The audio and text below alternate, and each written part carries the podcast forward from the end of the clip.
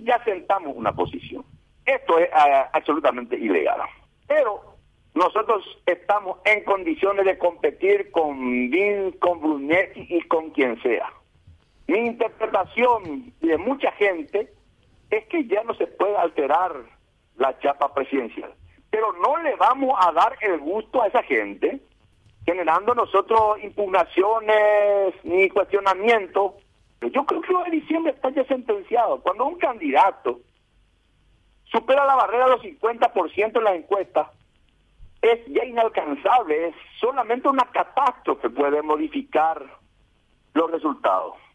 Y aparte, es una ficción que solamente ellos pueden creer que de repente con un nuevo candidato puedan modificar los números si ellos forman parte de un mismo equipo. Hagamos la hipótesis que se le habilita a Vince. Él es pato de la misma laguna del oficialismo.